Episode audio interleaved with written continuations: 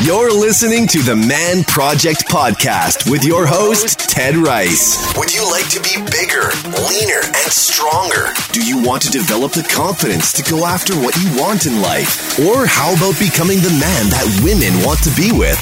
We're here twice a week to empower you to reach your full potential so you can live life on your own terms. Subscribe to our podcast or download our free app in the iTunes Store or Google Play. Find it all at manprojectpodcast.com. Now, back to the show. My guest today is Anthony Dream Johnson. Anthony is the CEO and founder of the 21 Convention. And if you haven't heard of the 21 Convention, it's an epic conference for men that brings together the top experts in health, fitness, dating, relationships, business, entrepreneurship, psychology, philosophy, how to get your life together, how to be more masculine, all these things all in one place. It's simply amazing. And I was introduced to Anthony through a mutual friend of ours, Steve Maeda, who has been on the Man Project. And when I heard that Steve was the MC for this conference, the 21 convention, I looked at I was like, this is amazing.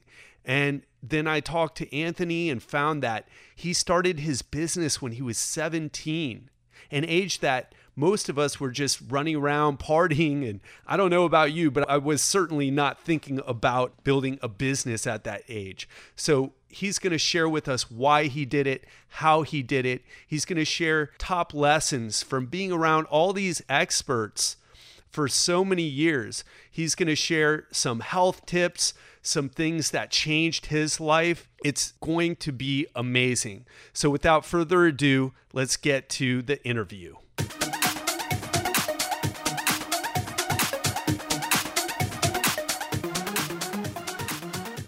Anthony Dream Johnson, welcome to the Man Project. Hey, thanks for having me on, man. Yeah, absolutely. You and I met through a mutual friend of ours, Steve Maeda. And once I found out about you and what you were doing, I knew I had to have you on the Man Project and just to find out more about you and the 21 convention. But before we get to that, Anthony, you have a great quote for us. Can you please share it? Yeah, sure. So just a little while ago, you asked me about a favorite quote of mine from someone that either my own quote or from someone I like. And my quote was from a novelist and philosopher named Ayn Rand. And she has a lot of quotes you can pull from. But one of my favorites is find the hero in your own soul. And yeah, that's the quote. I heard it from her a couple years ago, and I really liked it the minute I heard it. And I felt that it spoke to who I am and the kind of company I like to run. Yeah, I like that a lot. I have not heard that, but it's very Joseph Campbell esque. Cool. So let's get into you, your company. You started the 21 convention when you were 17 at an age that most of us guys were partying, playing video games, chasing girls. What drove you to do something that big and that amazing at such a young age? Well, it's funny the way you describe young people because my life was actually still, even what drove me to build the convention was, in fact, personal problems with approaching women and communicating with women so, really, actually, what you mentioned there, just chasing women, as some people call it, is part of what drove me. I had a real hang up in my life with talking to women, any kind of social skills, really. It wasn't just talking to women, it was any kind of social setting or social interaction. But whole life of 17 long years, uh, whoop de doo. But for me, it was a big deal. And yeah, it was the personal pain and the personal obstacles I had to go overcome with women that drove me to build the convention and specifically, I wanted to find a lot of guys my age that were really good with women that I could learn from. Because at 17, in the dating advice community, I had a really tough time relating to people who were older than me. Even people like Steve Maeda, who I found out about probably like a year later at that point, he was a lot older than I was at the time. He was in his 30s, I think, like 30, 31. And, you know, I was 17, 18 years old. I was like, man, this guy knows what he's talking about, but he's so much older than me. I want to find people my age. And that actually led to an under 21 meetup which quickly became the Under 21 Convention, which then one day became the 21 Convention. So, long story short, it was a very personal drive just to meet guys my age and anybody who could teach me about meeting women. I like it. And thanks for sharing that story. It's so interesting that so many people that have these problems in our life, that's the thing that drives them to do something big to not only overcome their problems, but to do something really big that affects other people's lives in a positive way. So very Yeah. cool. Yeah, now I get the name, the 21 convention. Definitely Yeah. had to drop the under, right? Oh man, the funny story to that is when I was transitioning to the 21 convention, I didn't know what to call it. So I almost called it the Under and Over 21 convention, which is probably the worst name you could imagine for a company. Yeah. But then I think thanks to I don't know who it was Seth Godin or Tim Ferriss or somebody, so one of them just inspired me to just drop the under part, and I was like, oh man, that's so cool. It looks so clean. Yeah, So, and that's something very cool that you bring up because you were actually featured in the book, The Four Hour Work Week. yeah, yeah. Can, the can you uh, talk about that? Yeah, sure. So at one point on Tim's blog, I just left a comment. Uh, I think where I was just thanking him for writing the book and how much it affected me. And I remember writing the comment years ago. And then a year or so after that, he released a revised and expanded edition of the Four Hour Work Week, like the orange copy instead of the white one in North America. And I got an email from somebody saying that, dude, you're in the Four Hour Work Week, the, like the new version. I was like, no way. So I went to Barnes and Noble. Back in the day, we used to have these bookstores we went to to buy books and stuff. And yeah, I just went and looked at the book and I just kept skimming through it. I was like, there's no way, there's no way. And I was like, oh, there it is. I have my own page. It's just me, like the top third or something. Yeah, Tim never asked me about it or anything. I think he has, you know, terms of service on his blog where you leave a comment. He just takes the comment. He has the ability to publish it or whatever. And he just took it and he liked it and he used it. So, Wow, very cool. Yep. You know, something I want to hear about from you is you shared how you started the 21 convention and how it was a personal issue with talking to women, which Anthony, I can personally relate to. And mm-hmm. I know for a fact that many of the listeners can because I've talked to many of them. Yeah. But what I'm curious to hear from you now, as you've grown, because the 21 convention has been around since 2007, mm-hmm. what are some of the issues that you see men facing today? Specifically with like relating to women and communicating with women or I'm talking about scale? like all across the board. It seems like women oh, are yeah. really doing their thing, but guys, many guys, not a lot. I mean, obviously you're doing your thing and you're doing really well, and there's many other guys like yourself and me. I'm having a great time, man. But Yeah. what are some common problems that you've seen? Because I'm sure you get your speakers to fill a need, right? Yeah. Well, for the attendees and the viewers and the fans, I guess the speakers are fulfilling a need, but for me, it's actually never about that. For me, I just want to build a convention where I pull in these amazing speakers that have ideas that correspond to reality. That's actually pretty much the totality of my vision for it. I just want to find speakers who are right, who have things, who are, even though I don't agree with all of them all the time, we usually have disagreements with every speaker, me personally, a few. I agree with the majority of what they're saying, and because of that, I invite them to the convention to share their ideas, and then I publish them and let the viewers decide what they want to pull from it and what they don't. So that's actually the very specific vision. Is I'm not really fulfilling. There are definitely needs people have that the speakers are fulfilling with ideas and with knowledge and advice. But for me, it's just a really clear vision of finding the right speakers with the right ideas, and I that's like it. actually yeah, it's very very pure, very specific. So what I hear you saying is you're like, okay, who has something that applies in the real world, not Yep. something too crazy in academia or someone who's kind of selling some hype that sounds great but doesn't really work out. Who has the best ideas about all areas of a man's life that we can get and share with everybody? Well, it can be academic. We do have some speakers who are like literally academics. But for me, it's just what I really think is right. It's a very brutal thing. I got to judge these speakers and determine that they have something right to share and I think is completely right, at least some specific parts of it. But yeah, it's about finding what's right and what corresponds to real life. Whether that's really abstract, something that the viewers have to think about really deeply, or if it's even just simple advice. It's just like, hey man, you know, you're messed up in this part of your life and you need to do this. It's not that complicated and you need to just go and do it. So yeah, there is, I guess, maybe what you're getting at. There is like a pretty big variance between the speakers sometimes. Sometimes it's just a very simple dating advice that will improve your life in a very specific way. And then sometimes the speeches and the speakers are philosophical. They're literally philosophers. So there's actually a huge range of topics at the event and ideas like that. Yeah, and personally, Anthony, I've watched many of the YouTube videos. And by the way, if you're interested in checking out some of the 21 convention YouTube videos or some of the talks that are on the convention, they're all on the YouTube channel, which is youtube.com slash 21. So really easy to remember, youtube.com slash 21. There's great talks on everything from fitness to dating to mindset to philosophy, just everything that Anthony has mentioned already, and a lot of things that would yeah. take a long time to go into. Anthony, you know, you have something on your personal blog that says, The purpose of my work is the actualization of the ideal man. Mm-hmm. I reject the notion that the ideal man is a literary invention or impossible fantasy. Mm-hmm. I fully accept the premise that man's essential nature is that of a heroic being, should he choose so.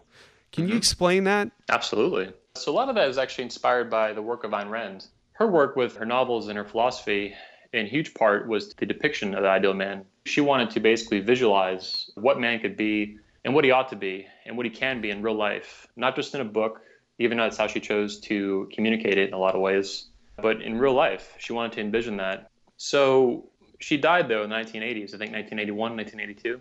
So a huge part of my work is I want to, in a way, finish what she started. So she spent her life depicting the ideal man and envisioning what he could be and what he ought to be. And what I like to do with the 21 convention in terms of interacting with the attendees and even with myself is I want to make that real, that vision, to the extent that I agree with it, which is a huge extent with her vision of the ideal man. So that's what that means is I want to actualize this for, in my opinion, in my estimation, is to make real, is to actualize it into real, actual life. So through the convention and through the speakers and through the speeches, I want to find ideas that are right, that people can leverage in their own life and bring out the highest vision of their own life, to bring out their own ideal man and to make that person real. So when I say too, I should clarify, when I say my work is to actualize the ideal man, when I say the, I mean it in a very personal sense for myself as well as for anyone else who's willing to come along for that journey. And then each person has to really decide, they have to make that choice to not only be that ideal man, but to even pick out what that's going to look like in their own life. Because each person is different and each person has their own path in their own life to take. Yeah, well said. And definitely, we all have to decide how the finished product of ourselves or what journey we're going to go on to become yeah. that self actualized version of what we think we ought to be as a man. I almost forgot part of the quote that you just gave from my blog, and that's the heroic being part. And I think it's very funny. It's amusing to me that, as far as I know, to the extent of my knowledge, human beings are the most heroic being to have ever existed. But everyone forgets this. We just think of ourselves kind of like animals sometimes, but really we're the only rational being to have ever existed to the extent of our knowledge. And I think it's important to remember this that human beings are incredibly heroic. And there are thousands and millions of instances in throughout history of people doing this.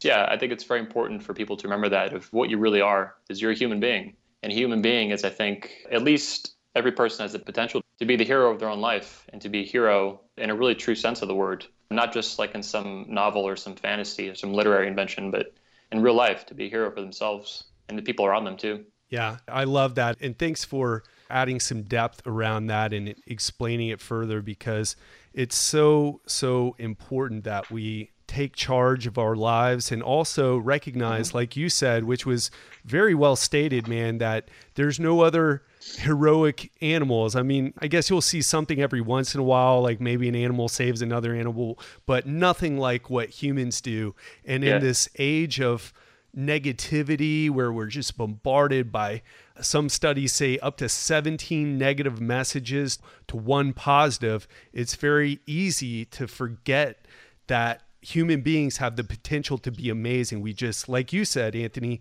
need to choose to do so. Yeah. Yeah. Exactly. You got- yeah, you're right. Animals, sometimes they do cool stuff, but it's a whole different category. I mean, being a human being is totally different from being just a standard run of the mill animal that isn't really isn't able to think like we are. Yeah, so. absolutely. Anthony, one thing that I really resonate with in your overall message and your philosophy, your personal philosophy, as well as the one that you run the 21 convention by, is to take responsibility and to be that hero.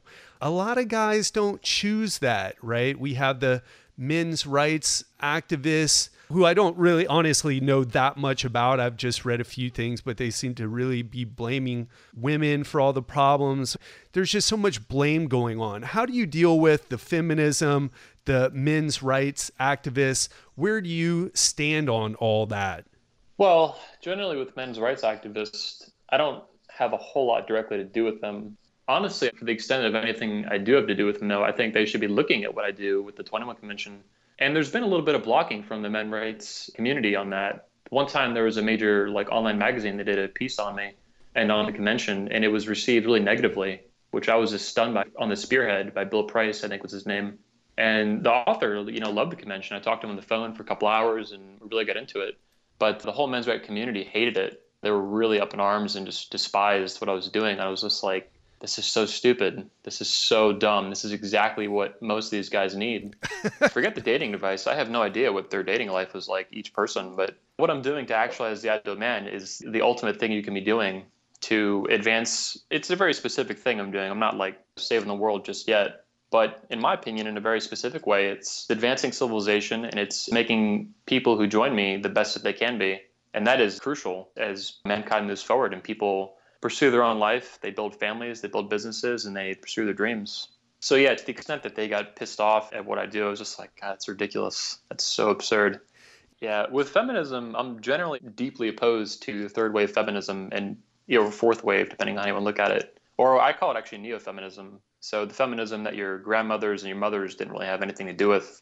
Right. It's very modern and it's not about equality anymore. It's about superiority and it's about putting men down and about attacking masculinity and male sexuality and a lot of very horrible things. And our speakers, almost unanimously, there's a few outliers, but almost unanimously are of generally the same persuasion. Whether it's our keynote speaker, Socrates, author at Manning Up Smart, or Steve Maeda through the sexual life, or a whole bunch of other speakers. Pretty much we're all in the same camp with a little bit difference of opinion here and there. But yeah, we're pretty opposed to modern feminism, neo feminism. At the same time, though, I'm super supportive of individual rights. And that to me is too what any modern feminist who really wanted to fight for some level of equality that didn't yet exist for women, they should be pursuing individual rights. And I don't think feminists do that at all. They're very opposed to individual rights usually, and they do a lot of damage to them.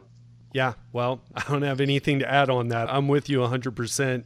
But I wanted to ask you because I get emails from guys for example, there was a pickup artist thing with Julien Blanc from the RSD. Oh, yeah. And, yep. you know, whatever. I mean, I don't think his jokes were that funny personally. I've got friends who make pretty bad jokes, but, and yeah. we make them back and forth. We just know when to say them and to who to say them, you know, and that's between us. But a lot of women came down hard on the guy, tried to shut him down. I don't know what eventually happened, but the point I'm getting at is a lot of guys got mad because they felt like oh, here's women trying to take away another thing from us. Like, I don't know how to talk to women. I don't know how to have good relationships with women. I need this information. I don't even yeah. do the bad stuff that you're criticizing these guys for. And they got really upset. Do you have anything to say to guys about how to live their life away from the feminism, away from blame, away from having to join like an MRA group or something like that. Do you have any advice for those guys? Yeah, I would say watch all my videos and, uh, enjoy them on YouTube. I would say that, yeah, I wouldn't worry about Julien Blanc too much. As far as I know, he's made a couple million dollars off of all the publicity that he got. So I don't have any confirmation of this, but that's what I've heard from people I know that know him. And yes, I don't think that he's in a bad spot. And I think that there are so many other dating coaches and relationship coaches and there's so much advice out there that it really doesn't matter what happens with his videos and his work and stuff. I'm a little bit concerned for the larger community of dating coaches. I think the attack on Julien specifically did a really horrible job of portraying what dating coaches do. And that's kind of hurt the industry now, which is already viewed really sketchily and really shadily. Those are even words, I'm not sure. Yeah, well, I know exactly yeah. what you mean. There's definitely a stigma yeah. to dating coaches whether they use the term pickup artist or not. You know, um, one of our speakers recently at the convention, he said in private to me, he's like, you know, sometimes I'd rather be known as a coke dealer than a dating coach. Wow. This was a couple days before Julien, the Julien Blanc stuff, but he's like, being a dating coach gets you so much stigma and so much like scorn. It's unreal. And he's right. Most of the time, it's really tough to be taken seriously as a dating coach, especially for men. With women, there's not as many of them, and for some reason, they're taken a little bit more seriously. But yeah, it's just tough. It might be because of feminism stuff, the attack on male sexuality. Men going out and pursuing a better ability to meet, communicate, date, and have sex with women is not viewed positively right now. Nor is it going to be anytime soon, I think, unless my videos take off into the billions or something. Yeah, and by the way, you definitely should go and check out Anthony's 21 convention. I know we keep plugging Anthony, but plugging is so hard. I don't usually do this, but I'm like, watch my videos, watch them right now. By the way, if you watch my videos, but they are fantastic and they're free. And yeah. it's just another great source of information. And man, I love I haven't watched all of them because there's so many, but I it's love like a thousand. Yeah. Yeah, exactly. That's going to take a little bit of time, but you should when you're at home working out, doing something where you don't have to, you know, washing the dishes, whatever you're doing, cleaning the house. Put on one of those 21 convention talk lectures and just soak it in because there's so many great speakers. And Anthony, you also did a great job with the quality of the audio as well, and however you put it up on YouTube. So that Thanks. Yeah, absolutely, man. Because I have a podcast. Quality is important. So when I see that in someone oh, else, I respect it. Anthony, I've got a little bit more of a philosophical question. How do you see masculinity and how should men attain it, or should they even work to become more masculine? Hmm. Actually, this isn't a question I usually think about a lot, not in these terms anyway. Can you be any more specific in what you're looking for? Yeah. What I'm trying to figure out well, we can look at anthropology for what men did. And Jack Donovan has a great book called Way of Men, which looks into it and it's pretty brief and not so academic. But I'm curious, like, how do you see modern masculinity? What should men be aspiring to? Well, part of the way, like I mentioned earlier a little bit, as I see it as under attack, you can even look back to videos like I know George Carlin years ago when I was a kid did a whole the feminization of America, and he like a whole comedic rant about it. But it's definitely something that I think is very directly under attack today, and it's been under attack for a long time. It's not recent to a couple years or something. But as far as what to pursue in the positive, I would say, well, one of the things that comes to mind most immediately is pursuing a straight path in life.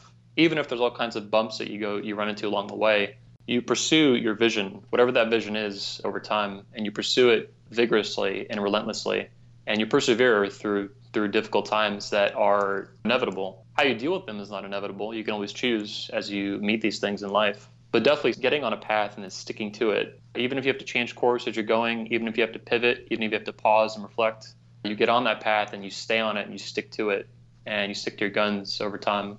You maintain your integrity, I would say, is a really excellent way to practice being a man. You don't give in and you don't compromise, you don't sacrifice greater values for lesser ones.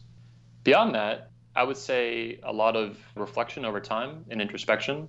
So, looking inwards and trying to understand your emotions and your deeper feelings for your life and what you want to do with it, which I think is something that people don't usually associate with masculinity, but I think it is actually very masculine to be emotional and be okay with being emotional when the time is necessary or when it's called for, when it's appropriate. And usually people see that as not masculine, they see that as feminine, but I don't think that's the case. I think it's very manly to be okay with your emotions and to embrace them and to understand them and to think about them and then feel them and to experience them, not even just think about them.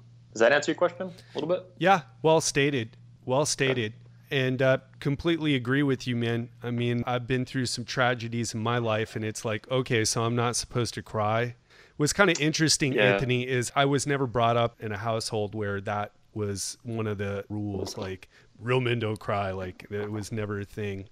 So sometimes I have trouble empathizing with guys who have been in that situation.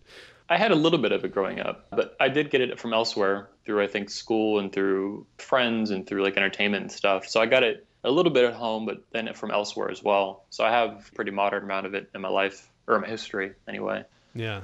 And yeah, like you, man, I've been through some tragedies. I've been through some business mistakes that were really hard to go through. And then a bigger one, too. My best friend died back about a week after the second convention, the 21 convention back in 2008. That was a really big deal for me. He was like a big brother to me, and he died. That was a really tough time. That was a growing time. I always feel when I went from being a child to being a full grown adult was uh, right after he died and the couple months that followed and the emotions that came with it. And that's when I learned how to confront them and how to deal with them and how to feel them and embrace them. Yeah. You know, it's interesting, Anthony. Well, first of all, thanks for sharing that story. I always appreciate it when people are real and vulnerable and share things that show that side. But it's interesting that people who have been through really tough times seem to have to be able to grow up. There's not really a choice. Either you crumble or you persevere and you overcome. I see it as a choice, but the choices aren't equal. It's like right. life or death. Like those are your choices. Uh, which one are you going to choose? Yeah. It also makes me wonder for guys who don't have a situation like what you've been through where losing your big brother, even though he wasn't blood, he was you know it's that loyalty between friends that closeness that we find with people who aren't related to us but how can a guy who doesn't have that type of situation yeah you said it helped you grow up how would a guy who hasn't been through something like that what would you say to him to get him to maybe not even have to go through something like that to kind of man up in his life yeah well, actually, Steve Mady and I got into a small argument about this years ago. I don't even know if you would remember it. It was like two and a half years ago in Australia. We were at the Australia 21 convention. And yeah, I don't think negative experiences are absolutely necessary for growing in life, but they're very common. And think it's almost inevitable that you encounter one that's pretty severe throughout your life at some point. But before you do, you shouldn't be like gunning for one. So, what I would say, I guess, is just to pursue your visions in your life or not your visions, like you're just dreaming up shit, but anything that you dream that then you think can actually take place in real life, to pursue that and to pursue it very hard, and then see what happens. Even if you don't have a really negative experience, I think if you're really sincere about what that dream can be and what that vision can be, that you'll encounter something that will make you grow, even if it's not inherently negative or has a lot of terrible consequences for you. Uh, and so, for example, that can be a lot of different things. That can be building a business that is successful and doesn't have a lot of huge hiccups along the way. It has just some that you're able to deal with and respond to very well. Or it can be romantic relationships. It can be dating. It could be a long term relationship. These things inevitably have conflicts in them that, even if they're resolved very well, are going to make you grow. And those are just two areas. Uh, if you pursue something else, and like for example, in your health, that could be another avenue to doing this. Whether that's losing a lot of fat or whether that's building a lot of muscle, it's choosing something that's going to challenge you so even if the outcome is purely positive, it's something that challenges the best within you. And that will make you grow in a positive sense over time. Yeah, love it. And speaking of health and fitness, how does that fit into your life? Because you said initially it was the dating thing that had you, yeah. that really drove you to become successful and to do everything that you've done. How does the health and fitness thing work into your life as a man, as an entrepreneur? Yeah.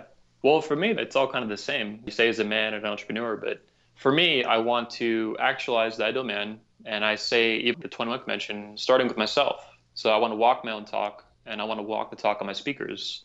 And that to me specifically includes actualizing the highest vision of my body, of my genetic potential. So that's where that comes into to being the ideal man. I think, anyway, people think that it's like a purely philosophical thing, but it's not just philosophical, it's also well, wouldn't pit the philosophical into practical, but it's the philosophical and the physical as well. So that definitely includes your body. That definitely includes your health.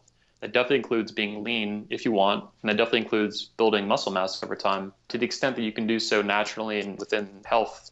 So that's where that fits in. I think it's very important to being a man and being a human being is to actualize the highest level of health you can and fitness. And so to the 21 convention, that was a very natural fit after the dating stuff was to bring in health and fitness and exercise, nutrition, and lifestyle and sleep and all these different things. And then through the convention, well, I say through the convention, I want to practice it myself, but really it was in my own life I was practicing that, and then I naturally kind of weaved it into the convention over time. Nice. Does does that make sense? Yeah, absolutely. And yeah. Uh, do you have any specific morning rituals or anything that you use to prime yourself for your day? just to get your mindset right so you're going to conquer whatever it is you have on your agenda? Yeah, I can't say I'm the super duper expert with this, but I do a few things. One is I take a long shower that's both usually hot and then at the end cold. So I usually at the end turn it to maximum cold, which in Florida, you know, isn't always that cold. But right now it's not bad.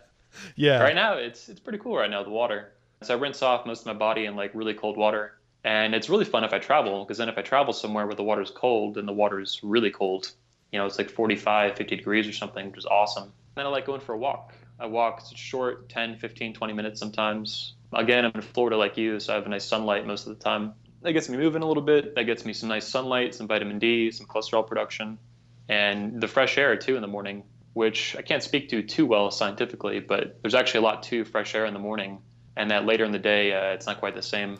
So yeah, it's a long shower that's both hot and then cold, and then nice long walk.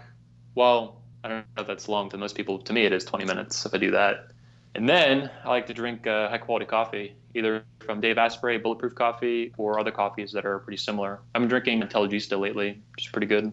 Intelligentsia, okay. Yeah, it's, it's pretty good quality stuff.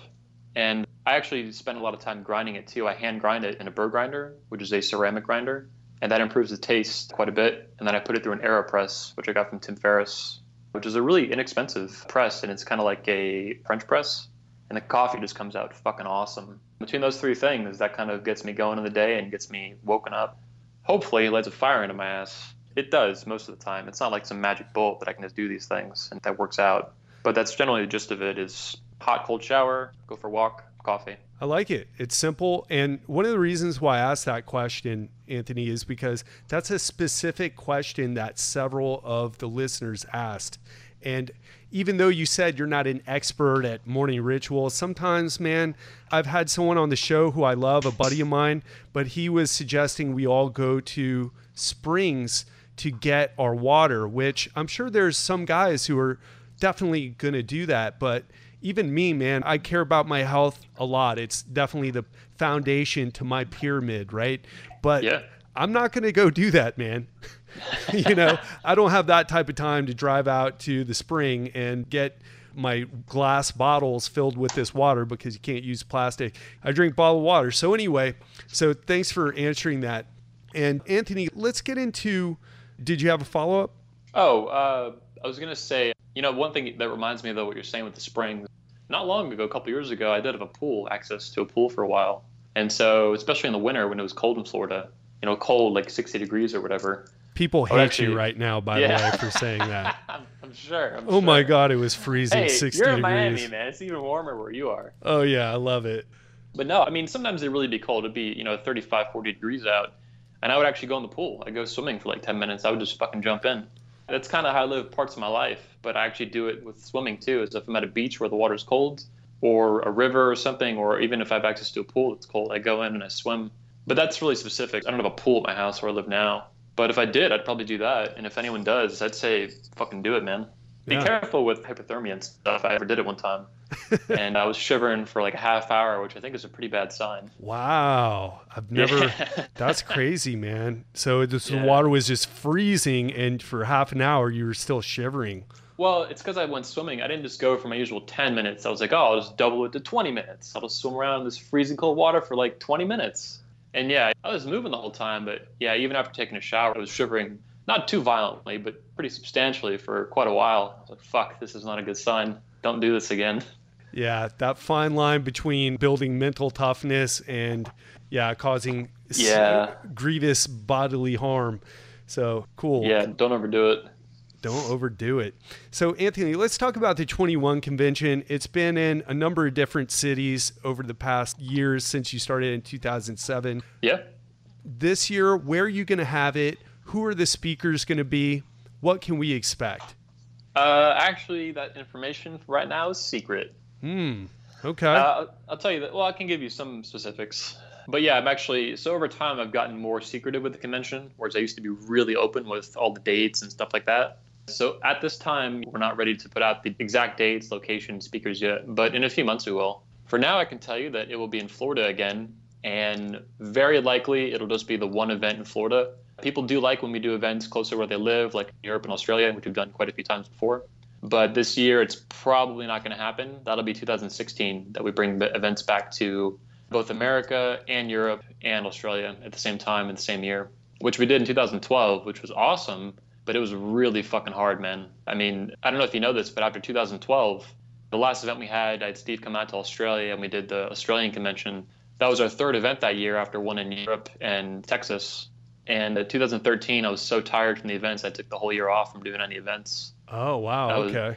Yeah, that was like I don't know how many years that was. It was like six years of doing in ten events, and I was just burnt. I was like, this isn't even a short term thing. This is like I need the year off. So I did that, and that's what I'm trying to prevent again. So I'm I'm kind of slowly getting back into doing really well. I'm redefining the events and I'm improving the quality. And then in 2016, I'll be most likely expanded out back to two events or even three events again, and that'll be uh, where they're held is again Europe, Australia, and the United States. But this year it'll be in Florida. Awesome. And we'll have, yeah, we might even have, can't guarantee it yet, but we might have a four day event instead of a three day event, which we used to do a long time ago, which would be epic. Uh, we'd keep the ticket price the same, but we'd have an extra day to the event and it would allow us to have even more speakers and make the event even more insanely awesome for the same price. So I'm looking at that right now. It's difficult to make a call on that because it bumps the expense of the event like way up. And I already put a lot of money into the events, the filming and stuff. Yeah. So we'll see. It's on the table. It's on the table right now. That's and cool. uh, I'll tell you too that it'll be later this year. So it'll be quarter four, 2015. So it'll be end of the year. It'll be in Florida. Excellent. And I just want to make sure that the guys. So if you're listening right now, if you have an interest in all these different areas, the 21 convention is something you need to be at. The only reason why I didn't go last year, Anthony, because it was right up the street from me, is because I found out that it existed like the week before. I was like, I was looking at this because I saw something Oh, that. Steve put up about it because he's recently, we've gotten closer, although we haven't met in person. But I was like, what is this? I was like, how the fuck have I never heard about this? Because it's been around for 2007. I mean, that Yeah. was definitely, I started my personal development journey, my journey into diving deeper into manhood and that type of thing a few years before. So this would have been perfect. But, Yeah. and one thing I really like about what you do is you cover all the bases. And so, guys, if you like my show, and how I cover all the bases. I have all different types of people on here. Anthony does that, but in an event, and he's been doing it for years. So this is something you really need to invest in yourself and go to. The dates aren't set yet. Maybe Anthony, you and I, we can do another interview right before or right when you're ready to release that information and Oh yeah. we can plug it so the guys get pumped up and they know where it is and what to expect, who's going to speak at it. But we're talking Yeah. about a holistic approach to improving your life. And I can only imagine the type of guys who go to that event. They must be go getters, people who Oh yeah. Yeah, that's actually it's, it's a huge thing is the networking at the event. I don't even advertise that that much, but the attendees get to meet, and almost every single one of them is either has a really awesome career or is building a business, and they're all doing this amazing stuff. Some often even outshining what I'm doing with the convention. So it's a really cool event to go to, even for that. Never mind all the speeches and stuff. yeah. Awesome. Sorry to inter- interrupt you. I don't know if you were in the middle of a sentence there. But No, more like in the middle of a rant of some sort, ah, which happens occasionally. selling my event. Hey, I'm all for it, man. Yeah, you want me to give you the place where you can send the check to now, or Yeah, there you go, man. On There you go. I'll send you PayPal. no? The listeners know I only plug people. I mean, of course, I plug everybody who comes on the show, but I really believe in what you're doing. I've watched the videos. I know Steve; he's the MC. I've watched his talks too. I thought they were amazing. Yeah. So they know I only plug things that I really believe in. And I want to hear what have been some of your top lessons you've taken away from being around all those experts at the top of their game in so many different areas. Like, what have you taken away personally from it? Oh man, a lot. I like to say that I'm the biggest fan of the convention, next to Steve, maybe. Half joking there. He's spoken a lot actually. But I like to say that, and you might get this too as a Miami reference, that not only am I my own biggest fan, but I like getting high off my own stash, meaning my own videos. little Scarface for you. Yeah. Because yeah, they're really amazing. I believe in them and I follow their advice. I don't always agree with them. In fact, it's rare that I agree with any of the speakers completely. But I always, obviously, I'm inviting them because I believe in some huge majority of their ideas. And yeah, it's radically improved my life. One of the easiest ones to look at would be Dr. Doug McGuff, who's an emergency room doctor. He's spoken at the convention three times now 2010, 2012, and 2014. And his book, Body by Science, which I read in early 2009, sitting in a Barnes and Noble, I read almost the entire book, everything but the last chapter. and just sitting in the aisle of Barnes and Noble, just reading it off the shelf. That book changed my life because at that point I've been working out seven days a week, once or twice a day for like two years, two and a half years. And even at a young age, my body was really wearing down from that. It was way too much volume. And his book convinced me in one sitting to stop that, dead stop, and completely redo or undo my thinking about fitness and what I thought about exercise. And so overnight, I stopped after years of working out every day. I stopped working out every day and I started working out once, twice a week. And in that period of time, in like the six months following, I uh, put on like six and a half pounds of muscle and I got leaner in the process. And that was a huge change for me. Not just the physical change was cool. You know, I was very young. I was like 20 at the time, maybe. Yeah, I was 20. But uh, the time saving effect of it, I had been investing so much time and so much energy and so much mental angst and anxiety about working out that the minute I stopped, it was like a huge like boost to my whole life because all this time and energy was just being poured into working out that just wasn't really doing anything. I thought it was, but in the reality, it wasn't. It was just a huge time sink. Other than the life lessons I learned of putting so much time into it like that, not getting anything out of it. So that was probably one of the most profound things I've gotten from the speakers. And that's the main reason I invited him to speak at the convention for the first time was his book, Body by Science, and what it had done for my life. If you ever watch the speech too, I actually opened up the speech introducing him, and I even mentioned just how much his book changed my life. And I have him, I even asked him to sign my book on camera, which I thought was pretty cool. Yeah, that's awesome. Yeah, still got it. I'm still looking at it right now. Body by Science, same one. Yeah, and if you're having trouble with your workouts, definitely follow up and check out that book, or even better, watch the 21 convention interview with Doug McGuff and listen to his words. And if it's completely changed your life, Anthony, yeah. with regards to exercise, then you need to check it out, especially if you're not having great results from exercise. Go check out that 21 convention lecture there. Yeah, no, that's great. You know, that's the second time that book has been plugged on the show. Uh, oh, so, cool. Yeah, Who else plugged it? I'm curious. His name is Mike Lepowski because Doug's a high intensity training guy. Is that correct? Absolutely, yeah. Mm-hmm. Yeah, and my buddy Mike was on the show, and he mentioned that book as well. Yeah, great great stuff. I'm actually really excited. I love learning about this. Obviously, you know, I've been a personal trainer for 15 years, so cool. I have not read that book. So, how about top lessons from dating and relationships? I was actually just going to get into that. Yeah, there's a few there. So, one of them was Brent Smith, who was a recent speaker. I just put out one, actually one of his videos yesterday for the first time from the Tampa convention that we had recently. Brent is a very legendary dating coach because he's really old school. Right. I remember watching his videos right when I was building the convention, so 2006. He was uh, big then as he is now. And his ideas actually in 2011, I got back into them after not paying much attention to them for a couple years, just because I had been focusing on 57 other dating coaches in the meantime. You know, working with them one on one throughout the world at the conventions and stuff. But a close friend and a personal trainer, incidentally, he got me back into Brent's stuff. And this was a game changer for me because Brent's ideas are very specific. They're very specific about not chasing, which for me was kind of like the last straw of what I was really doing wrong that I should not have been doing. I was getting in my own way. And women that I liked, I would pursue too hard, way too hard, and it would push them away. And I realized that the minute that I understood and incorporated fully Brent's ideas into how I interacted with women and approached women, it changed everything fast. I always like to say that there's no such thing as a magic bullet, but the closest thing in dating would be Brent Smith's ideas of not chasing, especially if you have everything else kind of lined up. You understand how to have a conversation. You're not creepy to women. You can communicate some basic intent and intention of what you want to do, but there's still something wrong. This to me was just huge. It was magical almost, I would say. I'm not a believer in magic, but the results were pretty damn close. And this actually then led to meeting my wife and dating my wife, who I thought, even from the moment we met, was just absolutely fucking gorgeous.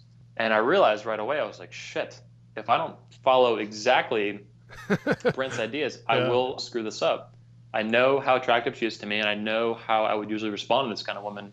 And the chances of it going anywhere are not that good if I don't back off and let her chase me. And I did. And we ended up dating and then getting married eventually. So that was pretty big with Brent stuff. That's why I really wanted him to speak this year. I actually invited him back in 2012 and we spoke real briefly, but it didn't work out. And then I didn't do an event the next year. And then this year I got in contact with him again and I really hounded on him. I was like, man, you have to come. You have to come speak. He was happy to speak. I mean, he loved what we do. Sure. Uh, it's very in line with what he does. But Yeah, I really believe in his stuff, and it's worked so so well for me.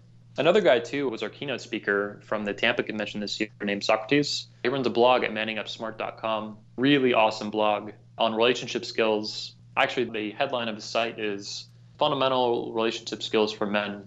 I think that's what it is. And what I love about Socrates is that he's not a dating coach per se. He's just a relationship coach or a relationship philosopher, as I like to call him. But it's the level of seriousness that he applies intellectually to relationships and not only intellectually, but then in his own personal life. So on a very personal level, on a very experience-based level, like Steve has with his company. So in just knowing Socrates as long as I have since 2007, and then especially in working with him as a speaker, he's really inspired in me a seriousness to take with relationships that I did not otherwise have in my life before him. He uh, just totally encouraged me and on a personal basis in our conversations, but also through speaking when I hear him speak it's how serious he takes relationships and how much care he puts into them, both in his own life and then in thinking about them and in writing about them and in blogging about them. I don't see that a lot in my daily life or anywhere for that matter. But intimate relationships between men and women really seriously. And I love being around it. And it makes my life better and it makes my relationship with my wife better. It makes my marriage better for that matter. Wow, that's a glowing review right there. Now, I've yeah. never heard of him, but I, he's on the list to be looked up after oh, yeah. this. You should totally get him on the show, man. Yeah, he's awesome. Ask Steve too. Steve tell you the same thing. Socrates is fucking awesome. He got a standing ovation at the event this year. A couple of them, I think. a couple of them. Yeah, really yeah, cool. Yeah. Love it. Lastly, what about lessons on masculinity? Hmm. I would say I would go to James Marshall, one of our dating coach speakers, but he's one of the dating coaches that I don't even see as a dating coach. I think of him as a dating philosopher, which is a really unique term. I don't ever see that anywhere. Never heard of that. Uh, yeah, I made it up a few months ago because I was like, this guy is not just a dating coach. Because if you look at his speeches, they're not really advice driven most of the time. He's spoken at our convention a lot over the years. Uh, I think four or five times now or something like that. But his speeches are philosophical in nature, and I don't even know if he realizes it, but they're very philosophical and they're very fundamental. And yeah, I think he's a really good example of someone who's becoming a better man over time. And he's thinking about it in, in terms of masculinity, which I like a lot. And so some of the things in his life would be I think the business he's built. I think when he first started his business as a dating coaching company in Australia, it was a lot different than it is now and it was a lot less successful. But he persevered even through really difficult times in his company and his personal life, and he's come out on top. He has stayed true to his path and he's stayed true to himself over time. And he has a massive level of integrity. And you hear this when you talk to him, and you hear it in his videos. But talking to him in person, I've interviewed him and spoken with him quite a lot. And it's really comes across that this guy is not only a great human being, but a great man. And he knows it and he walks that path, and nothing takes him off of it. It's like I was saying earlier with staying true to your path and staying on it. He's, a, I think, a really good example that people can see. They can actually observe it in him without much difficulty they can see a person on his path in his life and he's doing a really good job of it in building his company and building his ideas and in pursuing his own happiness in his life yeah and yeah if you want to watch his videos you know his are all over the internet from us people his videos are get on with a few other speakers like doug mcguff james gets like the most views for us pretty consistently Wow. Yeah, that was going to be my next question. Who's been the most viewed or requested speaker since you've been doing the 21 convention? The most viewed is Nick Sparks by a long shot. He has a video, his 2012 speech. It was only been online for like a year and a half. It's a few days away from breaking a million views, which will be our first video to break a million. It's got 994,000. That's like TED yeah, Talk yeah. Uh, numbers right there. Yeah, it's crazy, man. Doug McGuff is another popular speaker. He has like 520,000 or something on a video.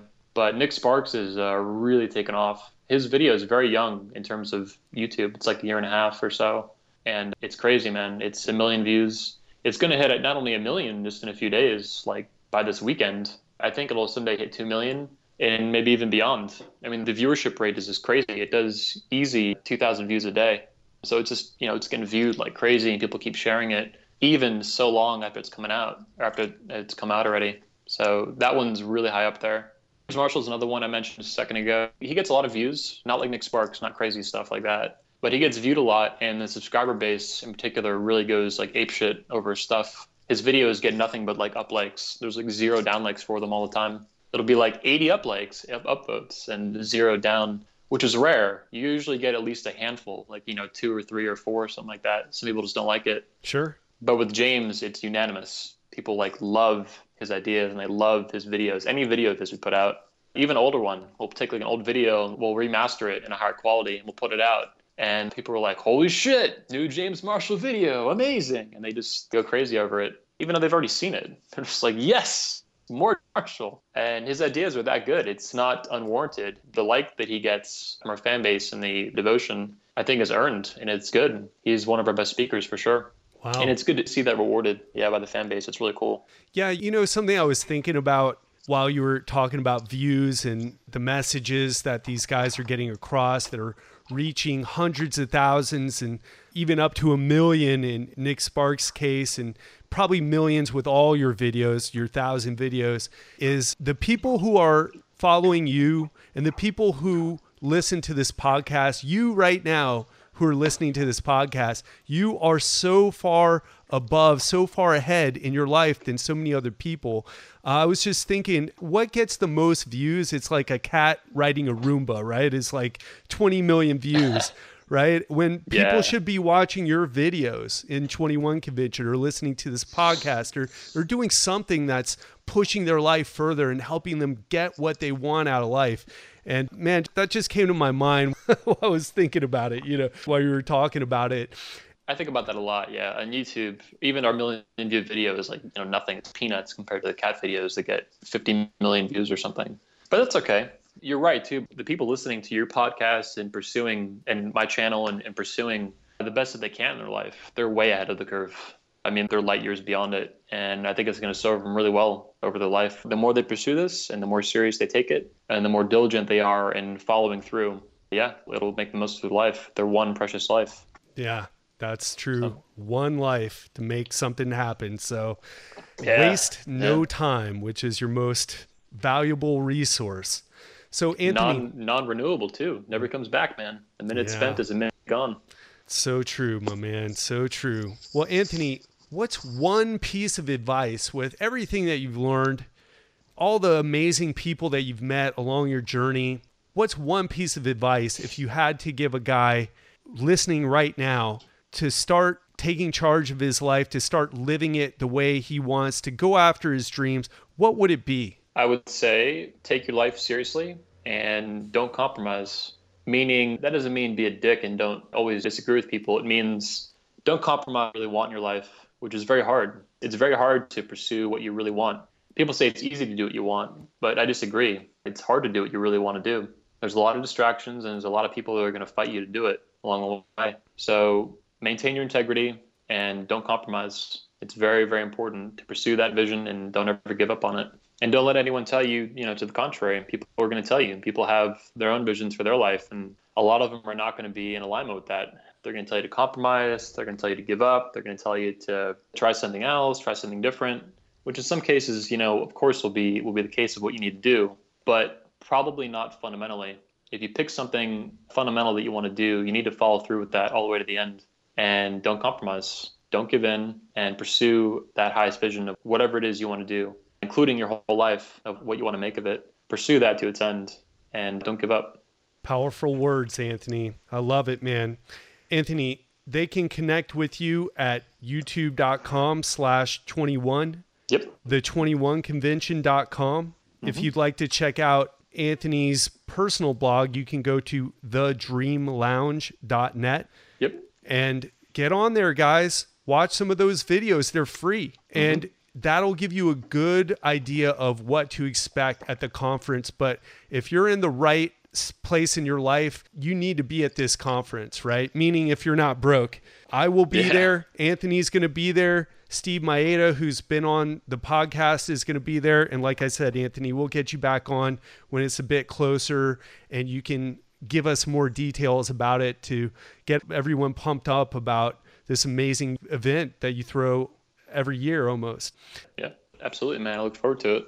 Awesome. Well, Anthony, thank you so much for sharing your time, your wisdom, and your knowledge with us here on the Man Project. It was just a pleasure having you on. And I learned a ton of stuff, as I know everybody else listening to this. And we've all got some homework to go check out some of these amazing people you mentioned. Yeah.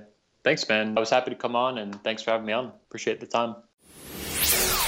You've reached the end of another episode of The Man Project. Connect with us at manprojectpodcast.com. Don't forget to sign up to our newsletter to receive our free tools. See you next episode.